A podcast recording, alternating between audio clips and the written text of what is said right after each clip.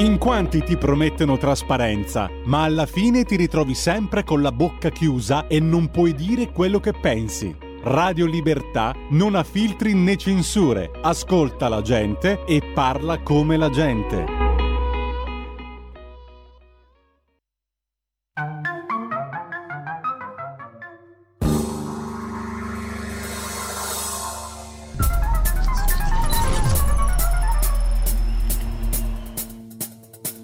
Va ora in onda Zoom, il drive time in mezzo ai fatti con Antonino D'Anna.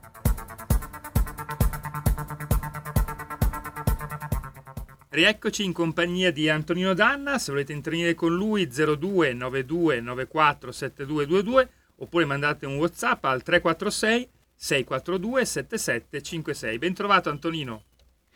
Grazie condottiero, mio condottiero, amiche, amici miei, ma non dell'avventura, buonasera, siete sulle magiche onde di Radio Libertà. Questo è Zoom, il drive time in mezzo ai fatti, io sono Antonino D'Anna e questa è la puntata di mercoledì 5 aprile, mercoledì santo dell'anno del Signore 2023. Cominciamo subito la nostra trasmissione, vi ricordo, date il sangue, in ospedale serve sempre. Salverete vite umane, chi salva una vita umana salva il mondo intero. Secondo appello, andate su radiolibertà.net, cliccate su sostienici e poi abbonati, troverete tutte le modalità per sentire questa radio un po' più vostra, dai semplici €8 mensili della Hall of Fame fino ai €40 del livello creator, che vi permetteranno di essere coautori e co-conduttori di almeno una puntata del vostro show preferito con il vostro conduttore preferito. Detto ciò, noi cominciamo la nostra trasmissione, vi diamo un aggiornamento. Per il momento la situazione di Silvio Berlusconi, che come sapete questa mattina è stato ricoverato presso l'ospedale San Raffaele, si trova, scrive l'Ansa, in terapia intensiva per problemi cardiovascolari all'ospedale dove è arrivato con affanno respiratorio. Ecco, la situazione, sempre secondo l'Ansa, dell'ex premier al momento sarebbe stabile. Silvio Berlusconi si trova in stato stazionario ma vigile, riferiscono all'Ansa fonti parlamentari di Forza Italia. A quanto si apprende, il leader di Forza Italia trascorrerà la notte in ospedale.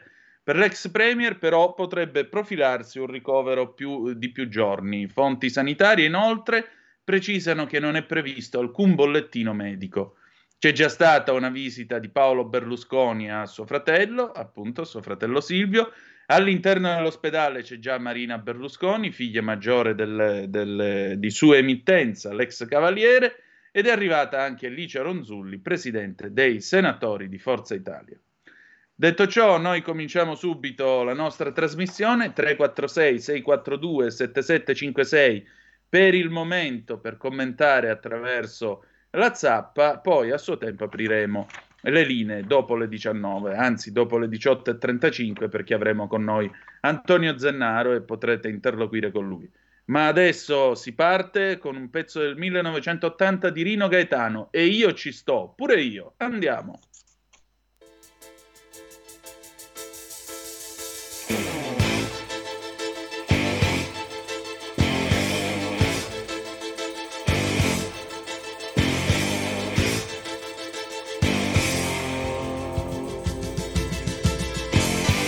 Alzo al mattino con una nuova illusione, prendo il 109 per la rivoluzione e sono soddisfatto, un poco saggio, un poco matto, penso che fra 20 anni finiranno i miei affanni, ma ci ripenso però, mi guardo intorno però un po' e mi accorgo che son solo, in fondo è bella però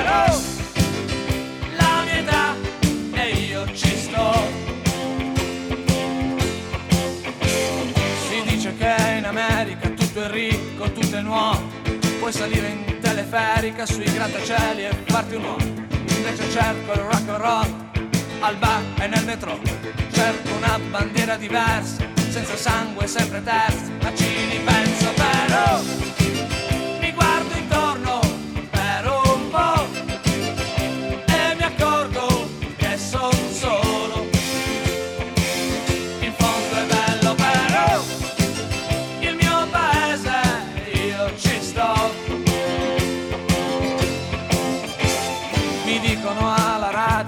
stati calmo e stati buono, non essere scalmanato, stai tranquillo e fatti uomo. Ma io con la mia guerra voglio andare ancora avanti, e costi quel che costi la vincerò, non ci son santi. Anche se invece però mi guardo intorno ancora un po' e mi accorgo che sono solo, ma in fondo è bella però la mia guerra e io ci sto. Cerco una donna che sia la meglio, che mi sorrida al mio risveglio e che sia bella come il sole d'agosto, intelligente si sa, ma in fondo è bella però la mia donna e io ci sto.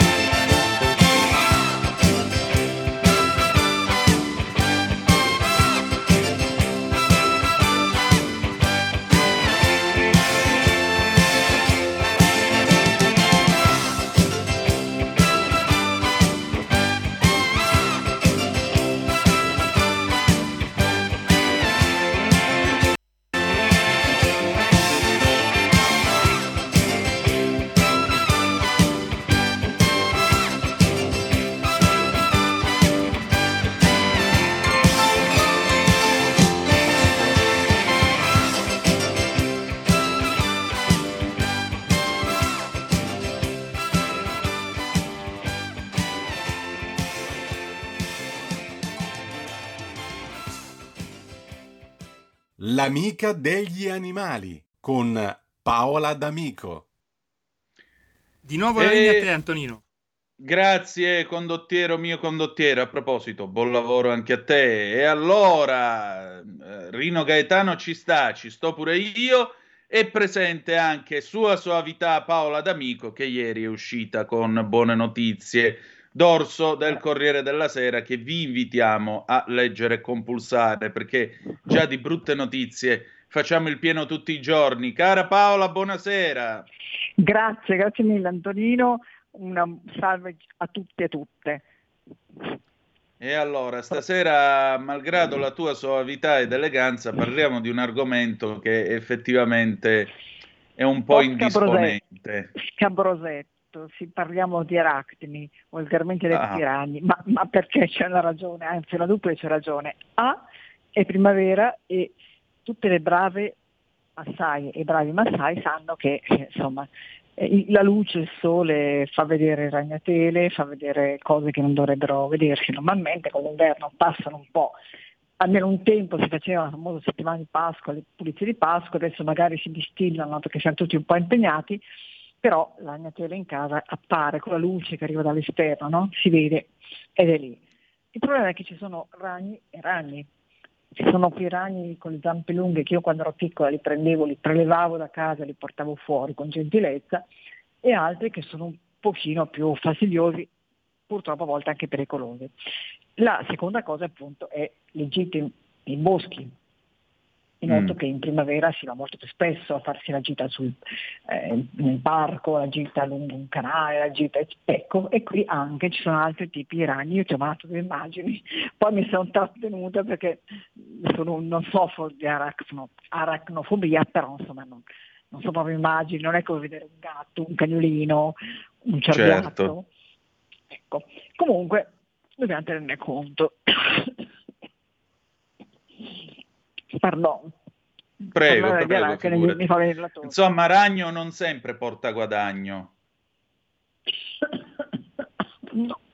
No, come vedete alle volte ragno può anche portare qualche colpo di tosse, perché questo, come diceva il buon Mina, è il bello della diretta, a maggior ragione a riprova del fatto che noi non facciamo roba preconfezionata, cara Paola. Esatto.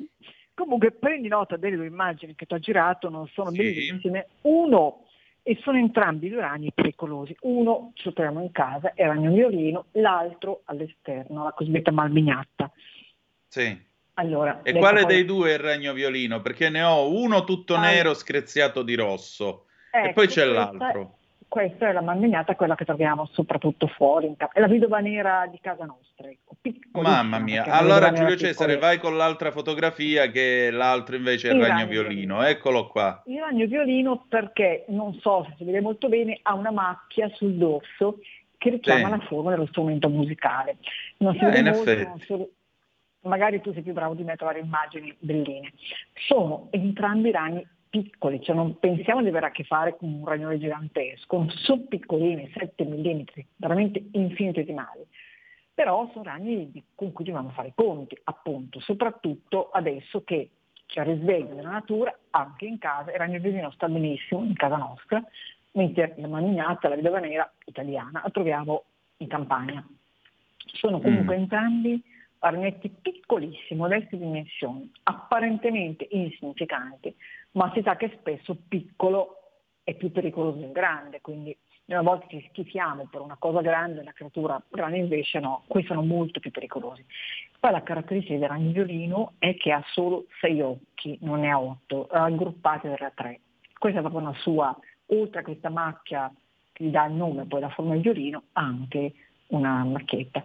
Perché sono pericolosi? Perché la loro puntura magari non la sente, però poi può procurare anche delle infezioni e anche delle reazioni invece neurotossiche nel caso di vedova nera.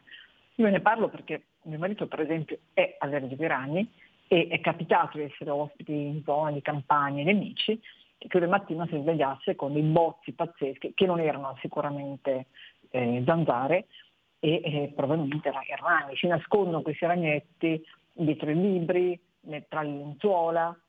Ecco perché ogni tanto quell'operazione che facevano le nostre nonne di grandi spolverature pasquali, di grande svuotamento di armadi che sembra inutile, dice ma che faccio, l'armadio c'è anche poca polvere, non importa, probabilmente erano proprio preventive, poi sono cose che si dimenticano nel tempo, no? Proprio per dare un po' di aria e invitare questi piccoli animaletti a sparire, insomma. Lui comunque si trova principalmente nelle case, ci sta bene perché non ama il freddo invernale, invece appunto sta bene in casa. D'estate si trova anche nello spazio aperto, quindi nei giardini. È un ragno, lo chiamano anche ragno renita perché si sveglia di notte, come molte creaturine, come tantissimi animaletti che giustamente stanno rifrattati di giorno quando siamo in giro noi, e poi quindi dicono quando sono sicuri se ne vagano per la casa, non sono bagni, scantinati, solai, però sono tra i più velenosi, quindi tu non senti il morso, però dopo un po' cominci a sentire prurito, formicolio, bruciore, e può diventare anche un'area, diciamo, un'ulcera, si può aprire quest'ulcera, perché il ragno può portare al nostro organismo altri microrganismi fastidiosi, insomma. Ricordo un'amica dottoressa che venne punta, inizialmente non aveva fatto caso a questo segno e poi è venuta la situazione da antibiotici e un intervento ospedaliero, addirittura in camera iperbarica. Quindi senza allarmare, però come dire, invitiamo a fare un po' di aria in casa, pulizia magari oltre i libri, occhio e ragnatele, senza dargli la caccia. Io sapete che sono sempre per rispetto degli animali, di qualunque essere vivente, però se teniamo pulito ordine, facciamo la classica operazione primaverile, siamo più al sicuro in casa, e fuori un minimo di attenzione. Paola, così. Sì, dimmi. Ti ho spaventato? No, perché c'è Leandro Davarese che vorrebbe dire la sua, mi sa. Leandro Davarese. Vai Leandro. Pronto? Pronto, ciao Antonino, sono Leandro, scusa se entro in un discorso che conosco un pochino appena. Io sono una guardia ecologica del parco e mi è capitato di trovare diversi ragni. Ho trovato due persone in un ospedale di Varese, papà e figlio, che sono stati punti da questo ragno. Il papà con le stampelle, il figlio faceva fatica a camminare. Ti garantisco che mia moglie per poco gli viene uno sciupone, come dicono. Ah, lei poi i ragni gli dà fastidio solo vedere, a me piacciono perché sono anche belli certe volte, sì. Però è meglio tenerli lontano. Ecco, grazie Leandro. Ecco, Leandro ci conferma, sì, perché hanno proprio poi ognuno di noi ha una reazione diversa, no? Alla puntura, certo. Anche alla presenza di questi microrganismi. La prima cosa da fare, se ci si accorge di certi punti, è lavare molto bene con acqua e sapone. Questa è la cosa proprio, la pratica della nonna che funziona. Poi però, se ci accorgiamo, addirittura suggeriscono gli esperti che tenere da conto l'animaletto se l'abbiamo ucciso, conservarlo, perché anche se messo male, al microscopio si può risalire alla sua natura, insomma, e si vedono solo 6 occhi invece di 8. E comunque non sottovalutarlo il ragno, perché vi do il numero del centro antiveleni di Niguarda, ma c'è anche quello di Pavia, se vuoi te lo dico, 66 sì. 02 66, allora 02 6610 6610 come? 02 1029 29. Allora ripeto, vediamo se è giusto. 02 66 1029. No, 1029, ancora una volta 10. Te lo ripeto, 02 66 10 1029. Perfetto, allora ve lo ripeto anch'io, 0266101029 ed è il centro antiveleni dell'ospedale Niguarda di Milano. Però potete chiedere anche quello di Pavia su www.sull'ospedale di Pavia, perché anche a San Matteo c'è un altro centro antiveleni, o in quello della propria zona, naturalmente chiamare se soltanto se vi accorgete che i sintomi sono un po' gravi, insomma, però non va sottovalutato. Ripeto, questo ragnetto non è un ragnetto che venga fuori, è proprio un ragno di casa nostra, un ragno mediterraneo, ha queste piccole zambette lunghe che gli permettono proprio di schiacciarsi, nascondersi in affatti piccoli piccoli, non fa delle grandi ragnateli, però si trovano dei fili un po' così dove fa nascondiglio, quindi sempre occhio a ragnatele. E quindi si trova in tutta Italia, non c'è una zona italiana, è un animale appunto a schivo, non lo vedete quasi mai di giorno, ma spunta fuori di notte. E ripeto, io mi trovo a stare attenti perché ho visto quello che capisco che sia nemica, non così grave da stampelle, però è una cosa molto seria. E a volte nelle persone che non sono allergiche, che hanno buone difese immunitarie, può anche essere che questo morsetto si risolva da solo, cioè quindi una piccola feritina e via, però nella maggior parte dei casi può diventare anche serio, molto serio. Non è un'emergenza, è sanitaria. E la attenzione che dobbiamo avere quando andiamo per esempio all'aperto, nei prati, con le zecche. Le zecche possono stare appena un filo d'erba per anni, leggevo, e poi così al momento giusto passa non solo il cane, ma passa anche l'umano con la gamba nuda in mezzo alla campagna, si attacca e voi ve ne accorgete un po' tardi magari quando lei è morso, perché il morso non si sente, quindi certo. Attenzione a loro. Ma c'è anche il sito dell'Associazione Italiana di Arachnologia, che è sempre a disposizione, ve lo dico, www.forum.arachnofilia.org, e quindi diciamo anche lì si trovano tantissime informazioni su questi animali. L'altro invece, di cui accenno, è la vedova nera, che noi chiamiamo anche malmignatta, è l'altro ragno che ho già mandato, che ha queste macchie, in genere sono 13, ma possono anche essere meno perché ci può essere la fusione durante la crescita del ragno.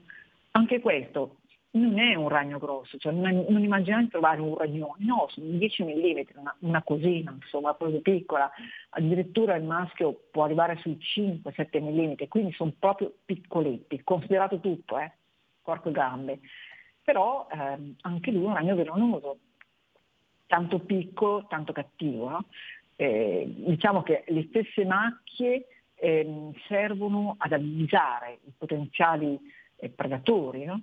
Che predano lui naturalmente, gli fanno capire che lui è cattivo, che può difendersi, e invece però in realtà il suo veleno contiene una tossina potente anzi più di una tossina, addirittura 146 tossine, e quindi uno di questi è una neurotossina che può portare al blocco proprio delle nostre funzioni neuromuscolari. Quindi immaginiamo come essere avvelenati, insomma. Si possono avere dal dolore banale, i crampi, fino al proprio rigidamento del diaframma, in questo caso uno può avere difficoltà a respirare, nausea, vomito, mal di testa, sudorazione, shock, fino al shock. Chi è più allergico arriva allo shock. Quindi anche qui non ci si accorge quando si viene morsi, però uno può vedere un segno strano, un arrossamento e avere sintomi e dire cavolo, cerchiamo. Non è facile trovare, se siamo in campagna, questo animaletto, però ci si può difendere. Per esempio, sempre quando si va in passeggiate è bene usare pantaloni lunghi, ci sono pantaloni lunghi tecnici leggerissimi che non fanno sudare, calze alte che coprano la parte bassa, no? Tra lo stivale, lo scarpone e lo stivale, coprire anche possibilmente le braccia e evitare di sdraiarsi in prati così, mettendo invece giù un telo che comunque una minima protezione ce la dà. Sì, banali attenzioni che però molto utili. E poi quando si torna a casa la sera, un rapido controllo doccia e controllo delle parti del proprio corpo per vedere se si hanno delle tracce, no? Sospette. Quindi, un nostro ascoltatore ci manda una foto di un ragno violino fotografato nel bosco ad Averio, che adesso il nostro Giulio Cesare proietterà. Però Paola, scusami, a questo punto la domanda è: come facciamo a difenderci invece in casa da questi animali? La pulizia. Pulizia, proprio la base di tutto, la pulizia. Poi guardare i libri, pulire anche dietro gli armadi, ribaltare, sai la classica cosa che diceva nonna, non girare il materasso, ribaltare il materasso, sì. Ribaltare la casa, ogni tanto male non fa. E magari, come dire, non a tutti piace, non è certo un divertimento, però fa bene alla casa, va bene a noi, tutto sommato loro se ne vanno, sono furbi, altrimenti finiscono all'aspirapolvere, però una bella ribaltata serve, perché loro proprio si nascondono negli affratti. E quindi la stessa prudenza che occorre avere quando si fa un viaggio, io non voglio sconvolgere gli ascoltatori, però queste cose poi le abbiamo viste anche come cronisti. Chiamate un giorno un amico che si è trovato con le cimici del letto in casa, cosa faccio? In quel caso due amici, anzi uno ha fatto un consiglio, mi ricordo, per il Corriere, perché mi veniva quasi da ridere. In un caso si chiamano gli esperti che vanno a disinfestare la casa, perché tu ce la puoi fare da solo, però primo uno se la porta a casa, c'è un po' quell'abitudine di persone che abbandonano i mobili usati, era un bel mobile carino, l'ha portato in casa, peccato che questo mobile fosse all'aperto, insieme a materassi vecchi, una sorta di scarica, qualcosa ti porta a casa anche tu. L'altro invece arrivava da un viaggio e capita spesso, perché le cimici del letto sono famose per provocare a volte la chiusura di intere ali di alberghi, che non dicono perché non le cimici del letto, ma quella è la ragione, perché viaggiano con i nostri bagagli. Quindi non dico di diventare ossessivi compulsivi, di mettere spray anti-insetti sulle vostre valigie, però una bella spolverata alla valigia per entrare in casa invece di appoggiare lo zaino sul letto, male non fa. Che ricordiamo, certo, erano cose semplici, basilari, che per i nostri nonni facevano. Cioè, quando eravamo piccoli mica tornavamo in casa e sbattevamo, no?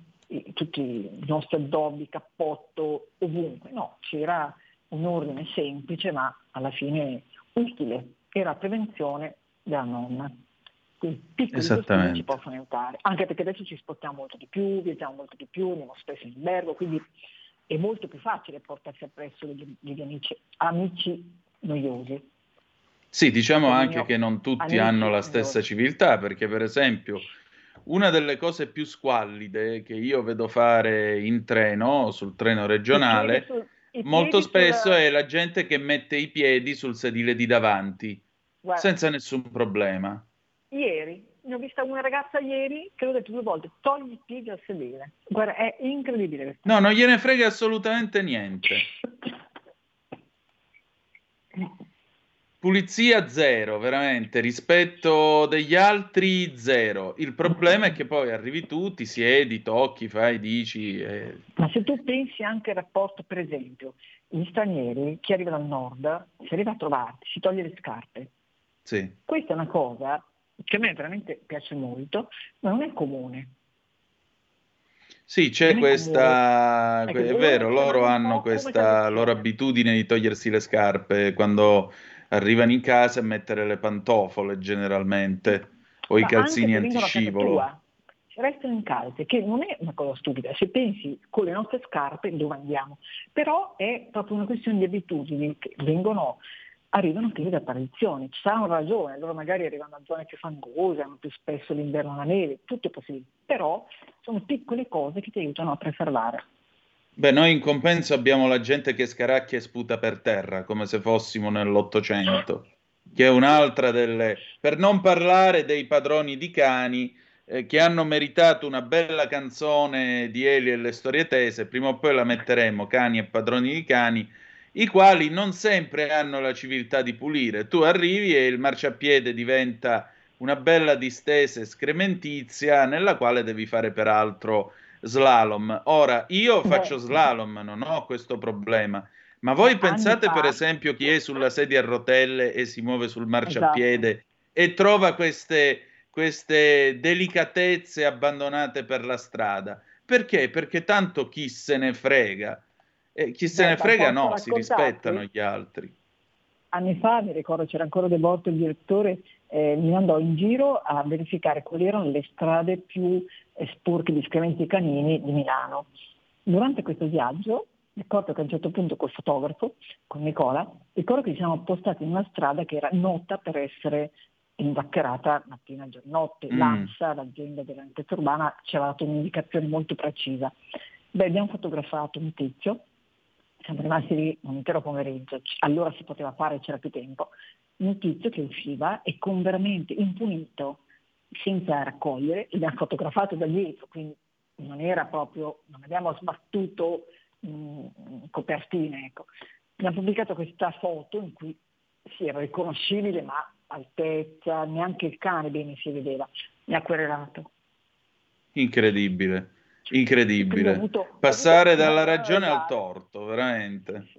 Non è stato facile uscirne, perché abbiamo dovuto appunto con un bravo l'avvocata che ci difendeva, che ha dimostrato appunto la riconoscibilità, ma lui è partito in quarta, quindi ti fa capire che chi ha questi atteggiamenti in generale non è una personalità molto facile. No, è semplicemente un imbecille, non è che c'è molto altro da aggiungere, insomma. Perché non è tanto il fatto di dire, ma cioè è proprio il fatto di dire, vabbè, ma tu devi tutelare la mia privacy così io posso continuare a fare il cavolo che mi pare. E questo è veramente assurdo, è una di quelle contorsioni tipicamente italiane. Esatto, concordo, in pieno. Bene, dopo pazienza. Questi temi ameni possiamo andare a fare l'aperitivo e prepararci per la cena. Con mucho gusto, direi pure. Allora, Paola, una buona e una santa Pasqua e ci ritroviamo anche il 12 di aprile, ok? Anche a voi. Ciao. Grazie. A tutti. Un abbraccio. Allora, noi adesso ce ne andiamo in pausa, poi Bee Gees, You Should Be Dancing, 1976, e Antonio Zennaro. A tra poco. Stai ascoltando Radio Libertà, la tua voce libera, senza filtri né censure, la tua radio.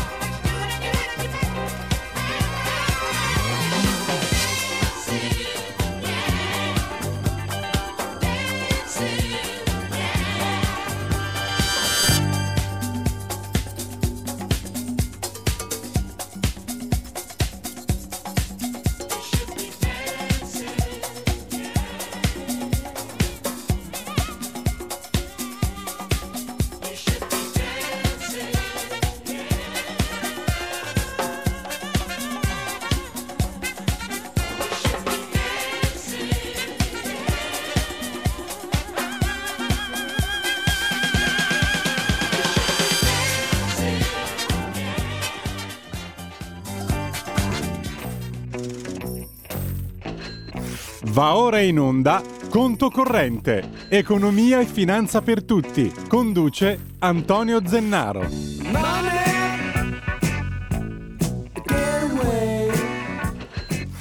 E la linea ritorna subito da Antonino D'Anna. E rieccoci qua, sempre sulle magiche onde di Radio Libertà. Antonino D'Anna al microfono con voi.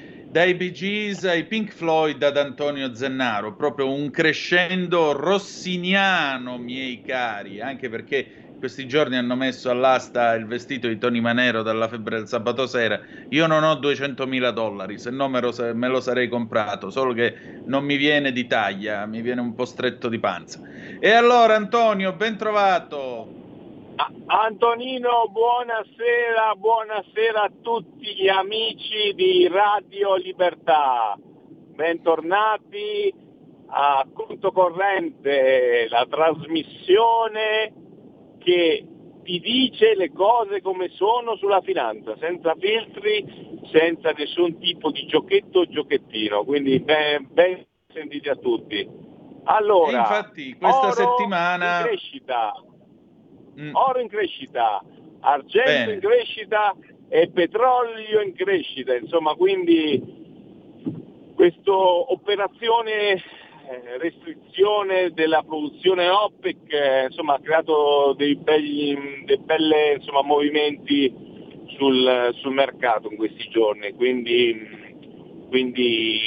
attenzione.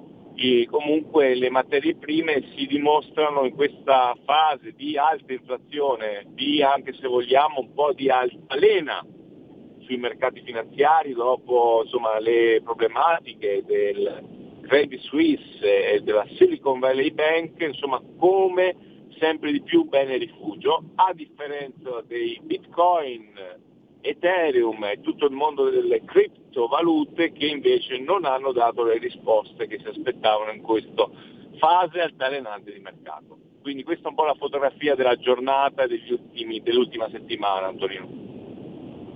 Insomma, diciamo che i fondamentali, la concretezza pagano sempre, vincono sempre. Sì. Diciamo che l'altro argomento un po' di discussione sul mercato, sul risparmio di questi giorni è il caso Eurovita, questa esatto. grande insomma, compagnia insomma, italiana, operatore italiano che è andata in difficoltà, che insomma è stata soggetto a un commissariamento da parte dell'IVAS, insomma un caso quasi unico nella storia insomma del mondo assicurativo italiano, che è un mondo insomma storicamente insomma dove è forte la presenza estera perché ci sono molti operatori stranieri, però le compagnie italiane insomma da sempre sono considerate tra le più solide e anche se vogliamo professionali a livello europeo ma anche a livello globale, un nome su tutti generali.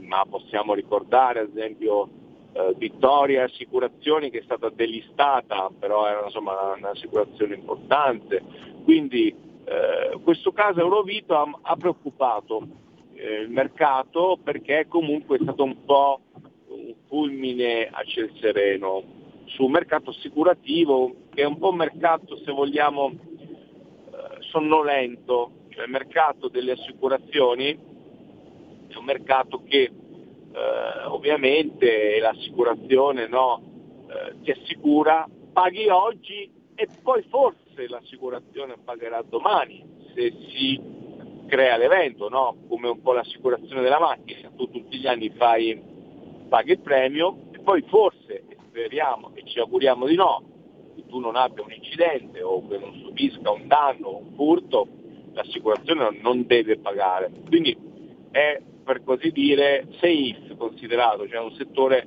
sicuro. Quindi questa situazione di Eurovita, un qualche investimento sbagliato, insomma ha creato un po' di ansia, però insomma a opinione degli operatori sono tutti convinti che comunque attraverso anche questo, se vogliamo anche un po' in anticipo commissariamento, gestione di questa situazione un po' di tensione, è stato assicurato che tutti insomma quelli che hanno investito anche nelle polizze insomma non rischiano niente, Quindi per il momento diciamo che non c'è un rischio contagio, non c'è un rischio crisi di mercato sul mercato assicurativo, quindi la situazione sembra ben gestita da tutti i soggetti, anche dal regolatore e del controllore in questa fase. Certo. E senti, più o meno che cosa si può fare in ogni caso per tenere questa situazione sotto controllo? E poi un'altra cosa, io leggo per esempio di una possibilità di scorporo di Eurovita.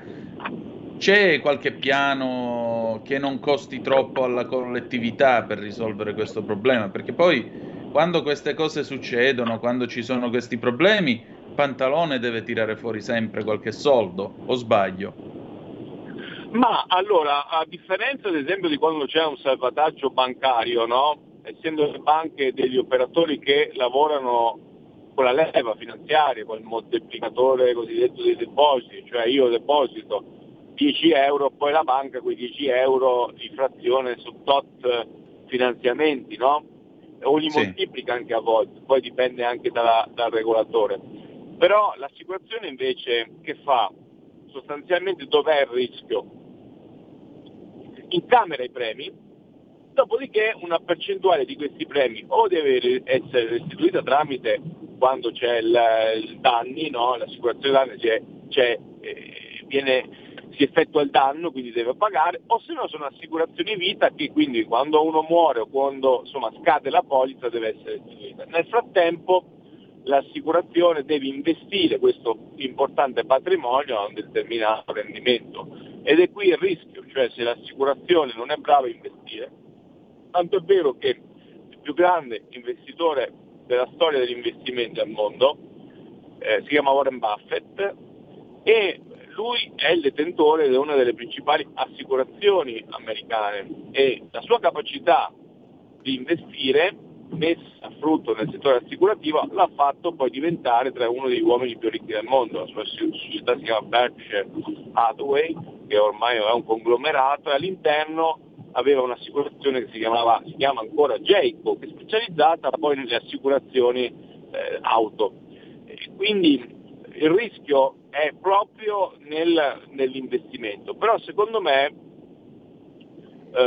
queste polizze magari che hanno avuto dei problemi sugli investimenti perché magari con l'inflazione i prezzi delle obbligazioni sono calate, secondo me poi bisognerà fare una due diligence, saranno in corso insomma delle analisi, però non penso che sia necessario ad oggi, con le informazioni che abbiamo a disposizione, un intervento pubblico, cioè con soldi di Pantalone che deve entrare a salvare Eurovita. Secondo me molto probabilmente o verrà spacchettato o verrà acquistato da qualche player anche assicurativo o bancario assicurativo, però cioè, non vedo un rischio insomma default che come ci sono stati adesso i salvataggi delle banche americane, no? Quindi non vedo una corsa agli sportelli perché comunque sono state bloccate le uscite, insomma quindi l'estinzione delle polizze anticipate, quindi diciamo che c'è stata una gestione attiva da parte del controllore e quindi secondo me grossi problemi non ce ne sono. Ritengo invece che secondo me ci possa essere, e quindi poi andiamo un po' fuori, dei problemi. L'abbiamo detto l'altra volta sulla Germania, però anche sui paesi nordici, secondo me qualcosa non torna sul mercato immobiliare. Io ho fatto un tweet, ho ripreso un tweet di un grosso gestore americano che sostanzialmente diceva questo, adesso cerco di riprenderlo al volo, il mercato americano dell'immobiliare, considerate che aveva sostanzialmente un prezzo medio di $47.000 nel 2018, nel 2022 è $86.000, quindi nel giro di post-Covid, pre-Covid, 5 anni è raddoppiato il prezzo medio. Questo con l'aumento tassi può provocare dei grossi problemi. Altro problema, parlavo ieri con un operatore che fa i leasing immobiliari e diceva che i grossi il rialzo dei tassi, anche con tasso effettivo TAG all'11%, rende oggi per anche l'investitore, cioè chi deve investire sul capannone, troppo oneroso il costo di un leasing e quindi si fermano. Quindi molto probabilmente i rischi derivano non in Italia da un aumento dei prezzi, quindi da, per così dire, insomma, subprime, le solite robe. Cioè il rischio può essere che si ferma un po' l'economia sullo sviluppo immobiliare, sugli investimenti. Quindi questo è un grosso rischio che bisogna capire anche come gestire e quindi non è di sé. Dobbiamo capire adesso cosa accadrà, se continueranno le banche centrali a aumentare i tassi o se si fermeranno e ci saranno delle policy. Infatti il governo che fa? Siccome il costo del denaro aumenta, deve essere bravo a semplificare, quindi riducendo il costo burocratico delle imprese. Cioè il decreto Salvini, il nuovo testo sugli appalti, sullo sblocca cantieri, perché è importante? E perché tutti quelli che dicono no, ma sai, favoriamo la corruzione, sbagliano in questa fase, perché a parte che, cioè, se partiamo dal presupposto che tutte le imprese sono delinquenti, chiudiamo barattini. Ma detto questo, tu devi ridurre il costo della burocrazia oggi in Italia, lo puoi fare solo semplificando, non hai altre strade. E l'altra è la semplificazione fiscale con la riforma fiscale. Quindi il governo economicamente ha individuato i due driver dove può intervenire, visto che l'aumento tassi aumenta il costo per imprese e famiglie. Quindi qua è la sfida. Poi c'è il tema PNRR, che c'è una grossa discussione. Secondo me qualcuno ha posto il tema giusto. Ci indebitiamo, a che tasso, a che costo, per fare i gambetti del paddle. Cioè, oltre risorse servono a fare l'alta velocità, a fare il 5G, a fare i politecnici, a fare cose che ti possono dare un grosso... Se no, no? Cioè, se certo, fare... non ha senso. Io ho anche tanti sindaci che sono contentissimi, che sono amici, cioè, che stanno rifacendo i campetti di calcio, le cose. Sì, bello, un servizio utile, la cosa, però ragazzi ci sono soldi a debito molto spesso, cioè io... Cioè sinceramente c'è una riflessione la farei, non è che dobbiamo spenderli per forza i soldi, cioè non è sbagliato come qualcuno della Lega ha posto il tema, no? Cioè, ragioniamo sempre con pragmatismo, però come parliamo di denaro, no? E il denaro o è a fondo perduto o è a prestito, e siccome è più a prestito questi del PNRR, insomma forse una riflessione la farei. Quindi, sì, appunto, diciamo che... ci sono in effetti questo... a dare una spulciata a tutto l'elenco, che poi sembra veramente un libro dei sogni, paesi che vogliono l'ippodromo, paesi che vogliono tutta una serie di insediamenti e robe varie. Cioè qui, come sempre, alle volte è un po' una logica da Prima Repubblica, qui si sta scambiando il PNRR con le possibilità che può offrire, non come l'occasione per fare 4, 5, 6 grandi opere che davvero servono a questo paese, ma come al solito l'ennesimo intervento a pioggia, che poi si fanno 100, 200, 300 tagli dei nastri, dopodiché fra 3-4 anni ma di quel megastadio niente, non ci sono più soldi, è rimasto lo scheletro in mezzo alla campagna. Ecco, cerchiamo di non cadere come al solito in queste logiche, possiamo dirlo, spartitorie. Infatti mi sembra che Salvini si stia muovendo con i piedi di piombo, anche perché si stanno rivedendo gli interventi dal suo punto di vista di infrastrutture e trasporti, e così tutto il governo.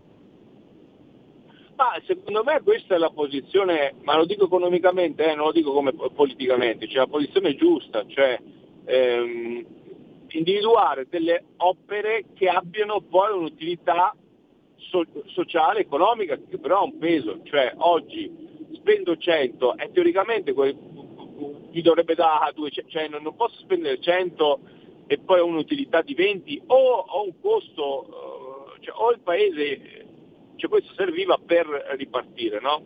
Sì. Dopo il post-Covid, quindi o gli interventi sono interventi, e quindi fa bene secondo me il pragmatismo della Lega, il buon governo Lega, a dire devono essere cose utili, quantificabili, a supporto delle imprese, a supporto anche del gap tra ceti sociali, no? Perché cioè, ripeto, io ho visto ad esempio alcuni, ho visto anche quel fondo sui borghi, no?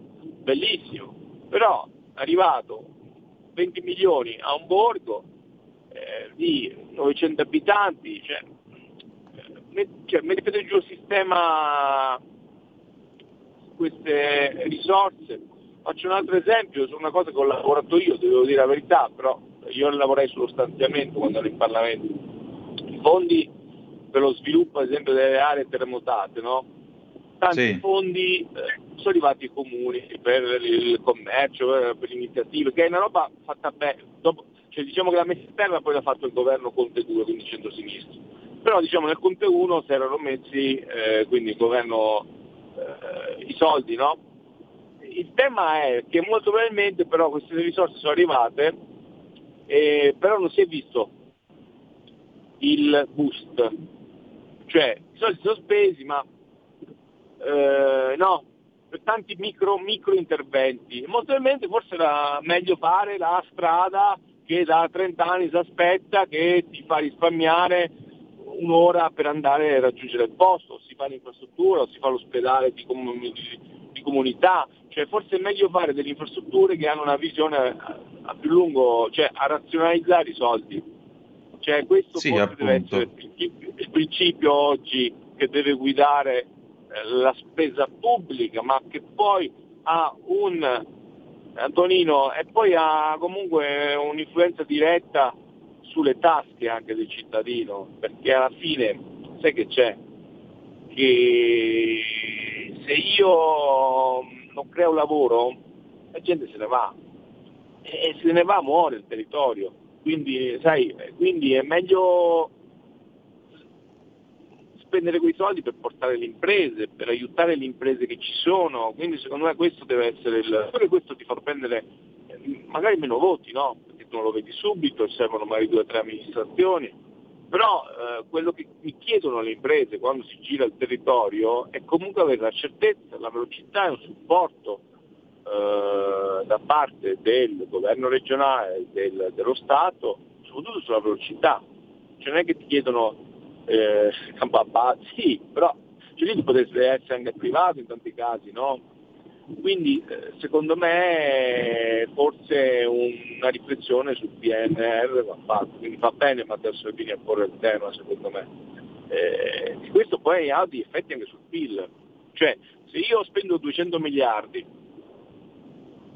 e poi non ho dei risultati economici, faccio l'effetto che ha fatto il Conte 2 quando ha aumentato il debito pubblico di 200 miliardi di euro, se vi ricordate, in aiuti a pioggia, i 600 euro le partite IVA, e poi ha avuto comunque più perché mi è calato il 10%. Cioè noi abbiamo, è una delle cose che non perdonerò mai al governo Conte 2, di aver speso 200 miliardi senza poi c'è pioggia, no? Esatto. 20 miliardi del reddito, 20, cioè anche tutti i soldi del reddito, sì.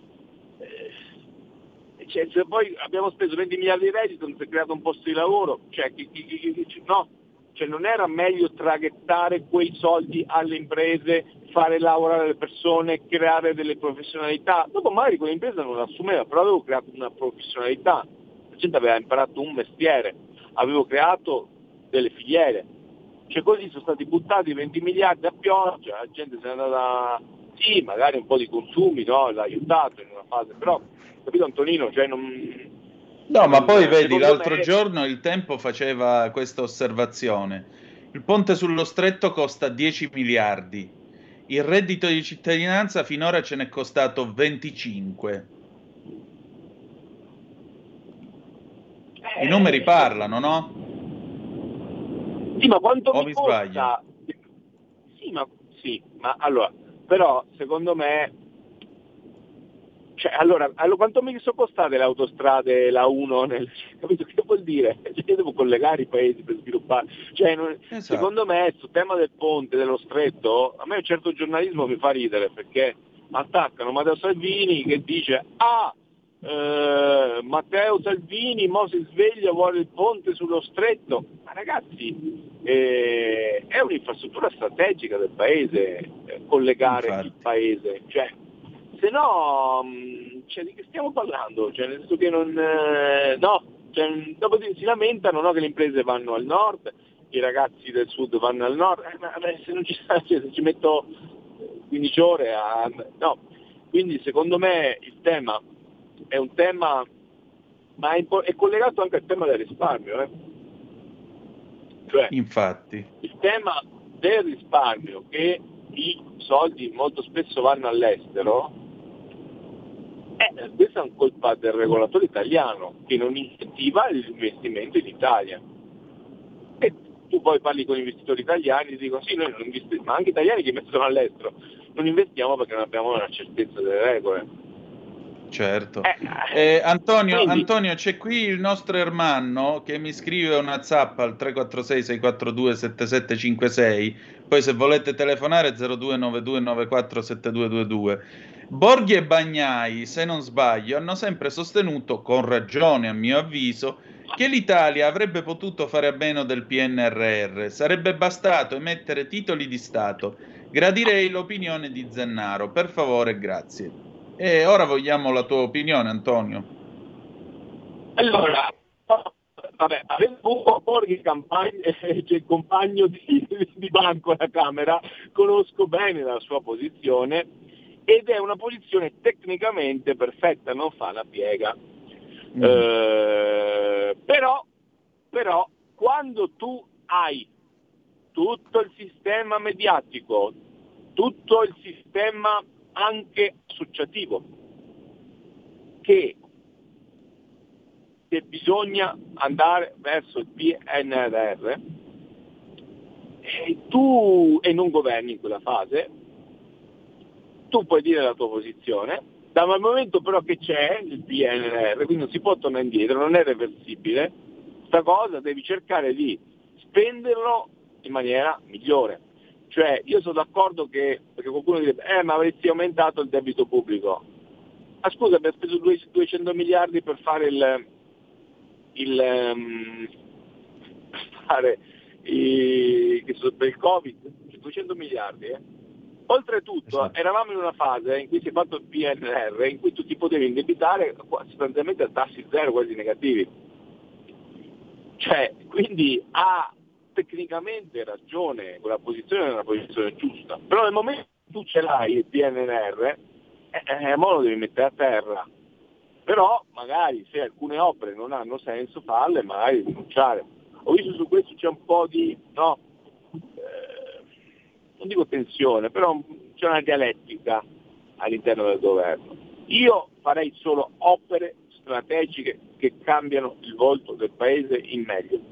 Tutto il resto io gli darei i soldi dell'Europa, cioè, se devo fare 50.000 riforme per poi portarmi a casa il campo da paddle, cioè, secondo me non ha senso, ve lo dico, perché ci sono finanziamenti per fare una serie di cose, no? Poi non ho ancora capito tecnicamente a quale tasso ci finanziamo, però sì, cioè, alla fine io vedo che tutti i paesi che fanno un po' da sé vanno bene, tranne in alcune, secondo me, settori, tipo, secondo me il tema armamenti, però ad esempio difesa, ti devi mettere insieme, ti devi consorziare. Quindi c'è un bel progettino anche lì, si chiama Minitel, insomma, Stati Uniti, Terra, Italia. Che sono europeo. No, sorry.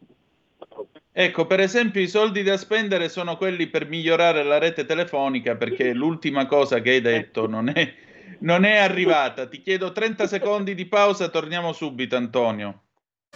Un nuovo modo per sostenere la tua radio. Visita radiolibertà.net. Ti basta un click e potrai versare il tuo contributo volontario direttamente online. Potrai donare con ogni tipo di carta di credito, anche prepagata. Ti aspettiamo online su radiolibertà.net. Sostieni la tua radio con il tuo contributo volontario. Radio Libertà. La tua radio. Diamo voce alla nostra gente. Stai ascoltando Radio Libertà, la tua voce libera, senza filtri né censure, la tua radio. Ridiamo subito la linea ad Antonino D'Anna, abbiamo richiamato Antonio Zennaro, gli possiamo rubare ancora qualche minuto. Antonino. Grazie condottiero, mio condottiero, 0292947222 se volete intervenire in questo scampolo di conto corrente. Antonio, allora... Stavi dicendo, premesso che io sono d'accordo con te, perché voglio dire, non è detto che uno si debba indebitare per 122 miliardi. Uno può anche dire, ho bisogno di queste opere di base strategiche, quanto mi costa? 50 miliardi e io riduco la richiesta di soldi e riduco anche il peso del debito che devo pagare dopo e riduco anche l'eventuale nodo scorsoio che mi mettono al collo, o no? L'abbiamo riperso, quindi ora... mi sa che qualche soldo del PNRR va veramente investito intanto per la rete cellulare. Ti giro un WhatsApp di Berengario, intanto richiamiamo Antonio. Grazie, perché qua come vedete ogni volta in cui uno prova a telefonare a qualcuno che è in macchina e sta andando da qualche parte perché giustamente c'è i cavoli suoi da fare per lavorare, puntualmente finiamo nel 1994. Ve lo ricordate? Pronto? Non ti sento, sei metallico. Mettiti un po' più in là che non c'è campo. Ecco, anche no. Antonio, ci sei? Allora, ci sono, scusate, ma forse con il PNRR servirebbero un po' di 5G per i collegamenti, che dite? Decisamente. No, ti dicevo proprio questo. Io la penso come te. Secondo me sarebbe il caso di dire, guarda, ci servono queste 5, 6, 7, 8 opere fondamentali. Quanto ci costa? 50 miliardi? Io te ne chiedo solo 50 anziché 122. Sono d'accordo con te. Cioè non vedo il motivo di mettermi un cappio da 122 miliardi di euro se posso averne uno più piccolo e naturalmente rappresenterebbe una serie minore di richieste da parte dell'Europa, perché... quello che io temo e comunque quello che io contesto è il limite, diciamo così, delle richieste, perché poi ti trovi davanti queste richieste un po' da usurai, arriva la Troica, i figli di Troica, insomma non è propriamente il massimo. Nel frattempo tra l'altro Berengario in Subrico ci saluta e ti scrive: ti suggerisce un modo ultraveloce per investire tutto il PNRR.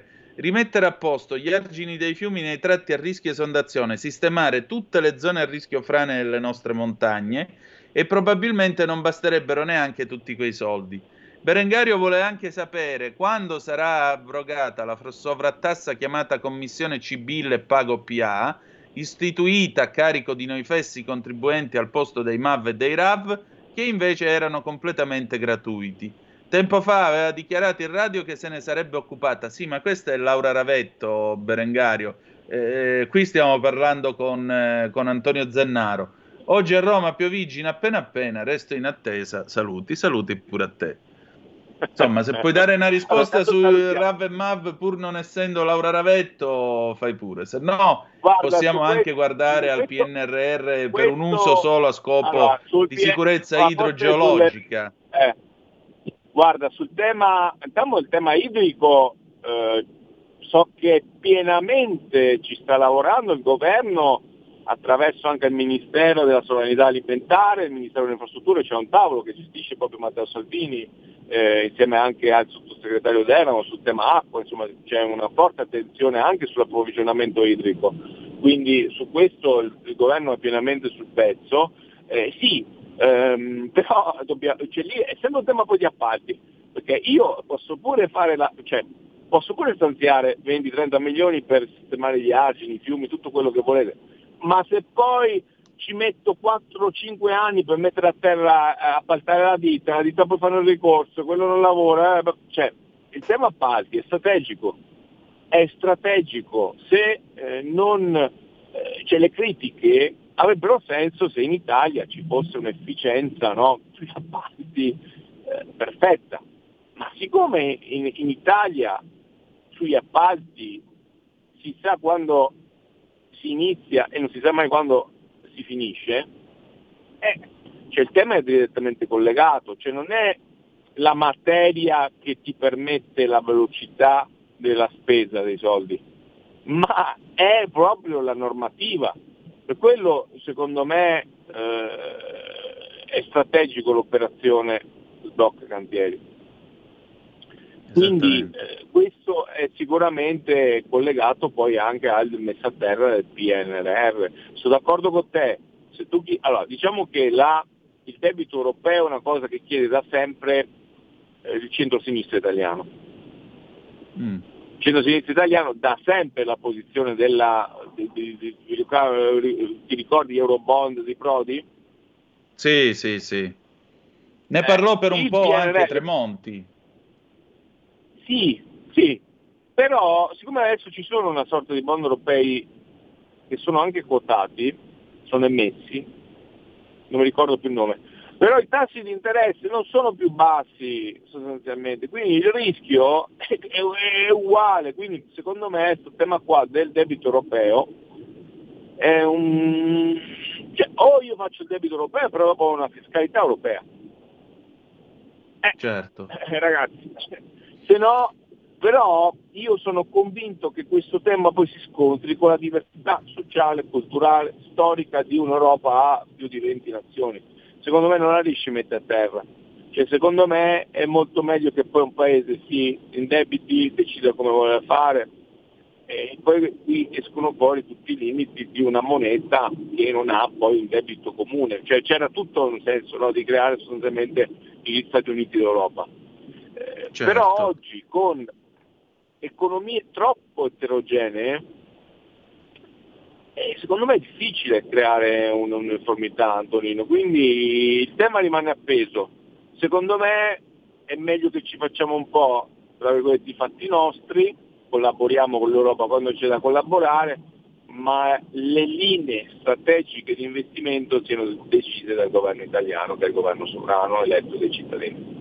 Che mi sembra il caso. Senti, per chiudere la nostra conversazione, Ermanno chiede: vi siete chiesti il motivo per il quale l'Italia è il paese che ha chiesto la somma più alta di tutti per il PNRR? Ah beh, questo lo chiese Conte intanto, perché fu il governo Conte a chiederlo, per far vedere che lui aveva ottenuto più soldi degli altri, ma fondamentalmente l'Italia era quella che aveva perso più PIL durante la crisi Covid, perché aveva fatto più chiusure, perché c'era speranza.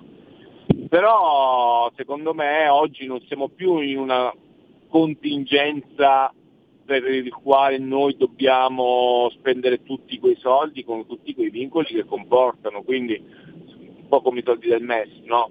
E secondo me oggi un po' in maniera intelligente forse un approfondimento va fatto, dopo spenderemo tutti questi soldi, spenderemo se tutti sono utili, però secondo me ragionare i piedi per terra con la testa bassa e rileggersi un po' le carte non è un approccio, cioè che poi sarebbero i populisti, no? Che poi sono quelli che si studiano le carte, cioè, mi sembra l'approccio populista quello che Conte dice, dateci tutti i soldi così spendiamo tutti il reddito di cittadinanza in mancette, no? Esattamente. Ed credo che abbiamo centrato il tema e credo di essere ampiamente d'accordo con te, anche perché aggiungerei, mi sembra che la logica che adottò Conte è quella del famoso proverbio siculo «U monaco sciale o convento paia», traduzione «il monaco si diverte e il convento paga». È molto facile fare lo splendido e dire «ho portato a casa debiti per 122 miliardi di euro», finanziamenti per 122 miliardi di euro, potevi portarne a casa per 50 e fare le opere pubbliche che servivano e andava bene lo stesso. Siccome qua sappiamo qual è l'atteggiamento del Movimento 5 Stelle, no TAV, no TAP, no tutto, no niente, e naturalmente poi le cose vanno secondo altre logiche. Visto che c'è il rischio di fallimento su alcune banche, che differenza c'è nel tenere i soldi sul conto o sul deposito amministrativo? Chiede quest'altro ascoltatore. Non ci sono rischi di fallimento concreto per le banche italiane in questo momento. E con questo direi che possiamo chiudere per questa sera. Antonio, grazie come sempre e fai buon viaggio. Antonino, grazie e buona Pasqua. Seguite Radio Libertà e viva Radio Libertà e buona Pasqua a tutti. Grazie, un abbraccio, ciao Antonio. Sigla. Avete ascoltato Conto Corrente.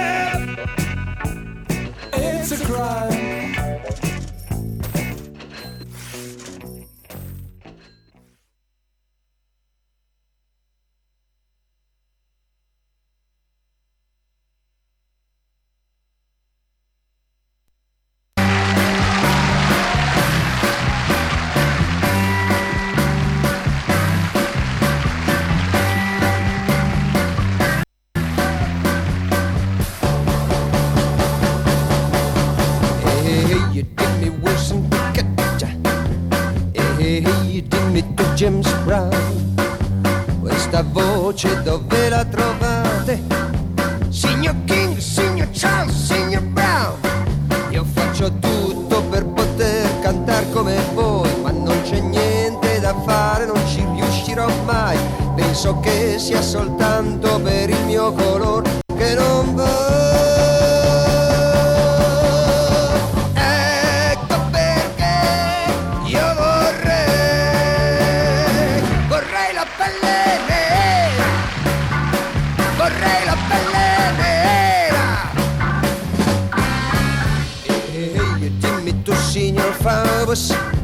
E dimmi come si fa arrostire un negretto ogni tanto con la massima serenità. Io dico Nino, tu non ci dovresti pensare, ma non c'è niente da fare per dimenticare sto maledetto colore di pelle che mi brucia un po'.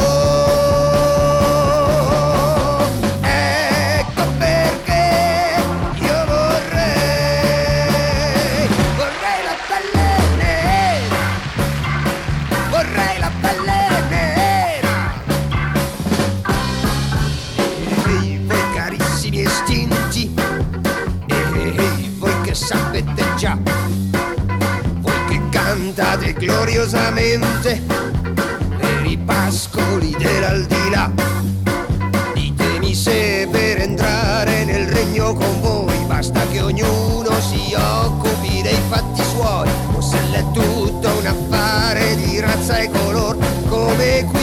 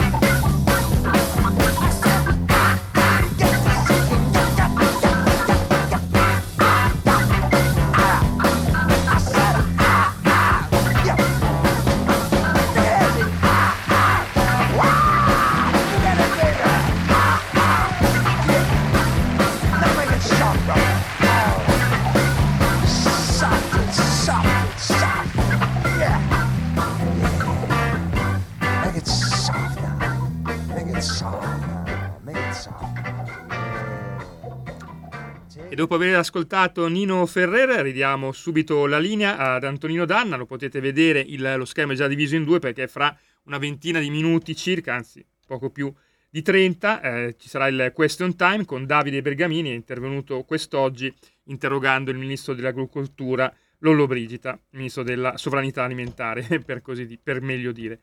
02 92 94 7222 per dire la vostra, oppure 346 642 7756 via WhatsApp. Antonino, ti ridò la linea con una chiamata. Grazie condottiero, mio condottiero, prendiamo subito questa chiamata. Pronto, chi è là? Sì, pronto Antonino, il solito Piero del Varesotto. Ciao Piero. Ascolta, ma questi qua cosa pensano? Che i soldi l'Europa ce li manda per posta senza ricevuto di ritorno? Bisogna dargli indietro, non lo so io.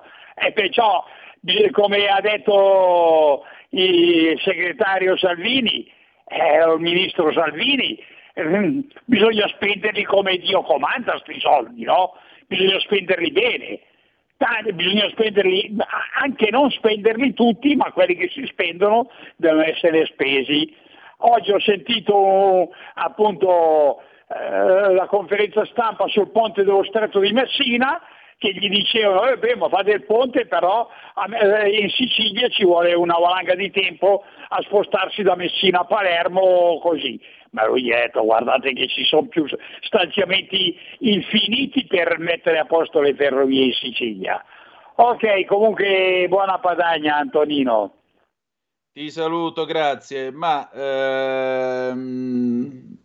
sai, ogni volta in cui si parla del ponte sullo stretto salta su quello che dice però prima devono finire le strade, poi dopo si può pensare al ponte sullo stretto. La verità è che l'autostrada tra Palermo e Catania, che è a gestione ANAS, è in corso di restyling, ammodernamento, stanno cominciando a sistemare i ponti.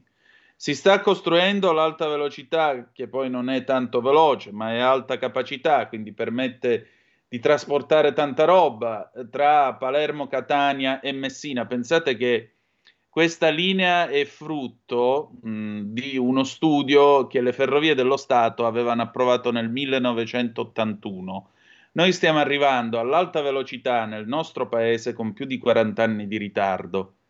E pensate che, il primo treno veloce fu l'ETR 200 nel 1939, quando la Germania ancora andava a vapore, e noi avevamo la linea ferroviaria elettrificata più lunga al mondo, da Milano fino a Reggio Calabria. Poi nel 64 nasce lo Shinkansen giapponese, che viene inaugurato per le Olimpiadi di Tokyo e viaggia a 200 km all'ora. Nel 70 l'Italia inizia i lavori per la direttissima Firenze-Roma, che è stata la prima linea ad alta velocità europea. Lavori che nel 77 portano all'apertura dei primi 140 km di linea, dove già si facevano i 180 orari, che al tempo era la soglia minima dell'alta velocità. Poi nel corso degli anni 70 si è passati a 200 e poi si è arrivati a 250, che oggi è la soglia minima per parlare di alta velocità ferroviaria.